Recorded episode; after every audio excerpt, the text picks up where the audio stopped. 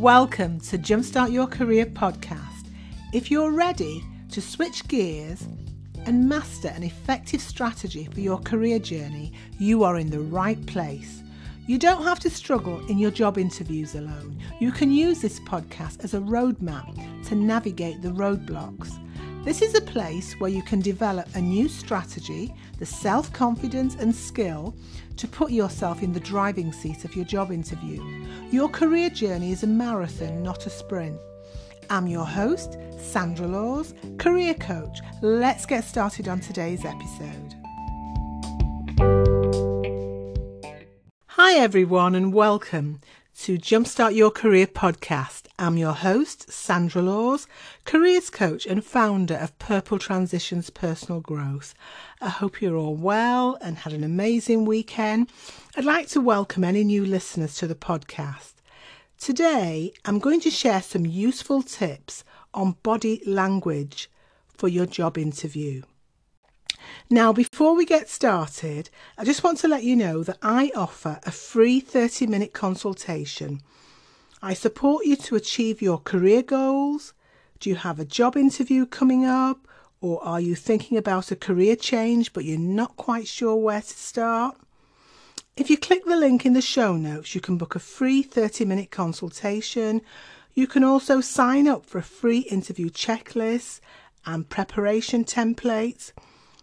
You can also sign up for my newsletter on my website, purpletransitionspersonalgrowth.co.uk.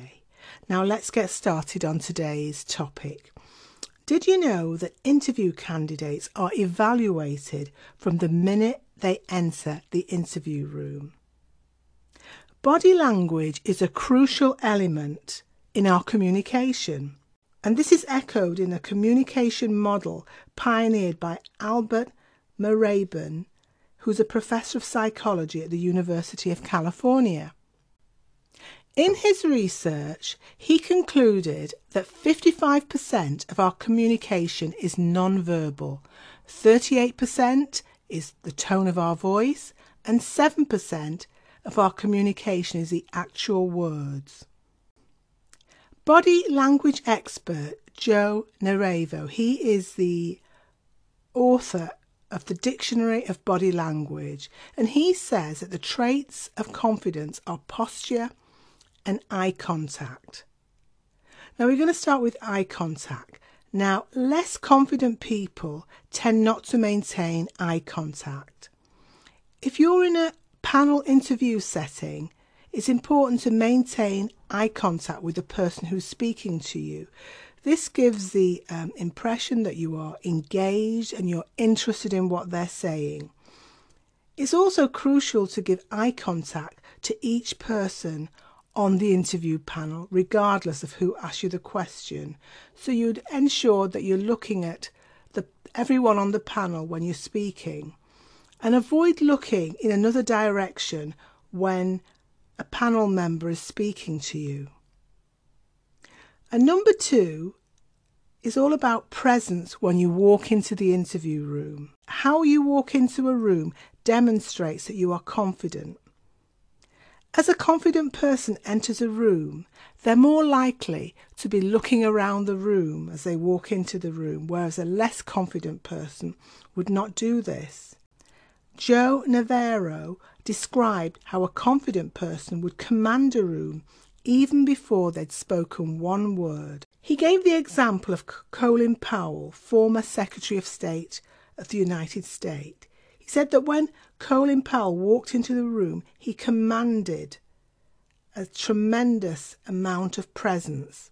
And this is because he brought knowledge, skill, and experience, and he had shaped and defined himself as a statesman. When you walk into an interview room, remember you are the expert in your career, your skills, experience, and your talent. No one can tell your story as you can. Navarro also highlighted that he said people often mistake theatrical displays of power as confidence. He said that confidence can actually be very quiet. Confident people have command over themselves, and this projects outwards. When you're confident, you are in control of yourself. Number three, handshake. Always stand while you're shaking hands with the interview panel. Greet each member of the panel with a warm greeting as you shake each person's hand.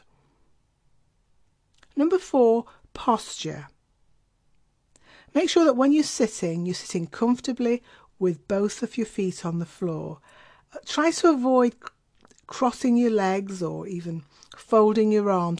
This creates a barrier and it gives sort of very closed signals. Avoid slouching on the chair. Uh, number five, fidgeting. Uh, fidgeting with your touching your jewelry, your face. This gives the impression that you, you, you're very nervous. When the interview panel are speaking to you, nodding your head slowly demonstrates that you're engaged and you understand what's being said. Number six, tone of voice. It's important to rehearse and work on your tone of voice. Practice all your interview answer examples and place emphasis when you're speaking, pause to emphasize key points. Confident people do not rush when they're delivering a message. Sometimes you get candidates in an interview where they're just rushing through their answers, they just want to get it over and done with. Confident people take their time and they command the situation. Number seven, your appearance is a key part of selling your image to the interview panel. A conservative outfit is a safer option than something very flashy and trendy. It's worth researching an organisation to find out whether the staff dress formally or smart casual. And it's worth looking at staff profiles on the company website to get an idea how people dress. Your grooming's also important to uh, project a professional image. So these are seven non-verbal signals and they play an important part in how you're perceived by the interview panel. Peter Drucker highlighted this point when he said the most important thing in communication is hearing what is not said. I hope you found these tips useful and they'll help you in your next job interview. Thank you so much for listening today. If you'd like a transcript of this episode, I've put the link to my blog in the show notes. If you need some help with a job interview or career change, as I said earlier, book a free consultation.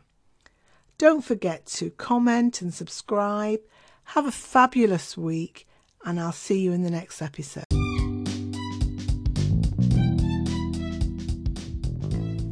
Your work is going to fill a large part of your life, and the only way to be truly satisfied is to do what you believe is great work.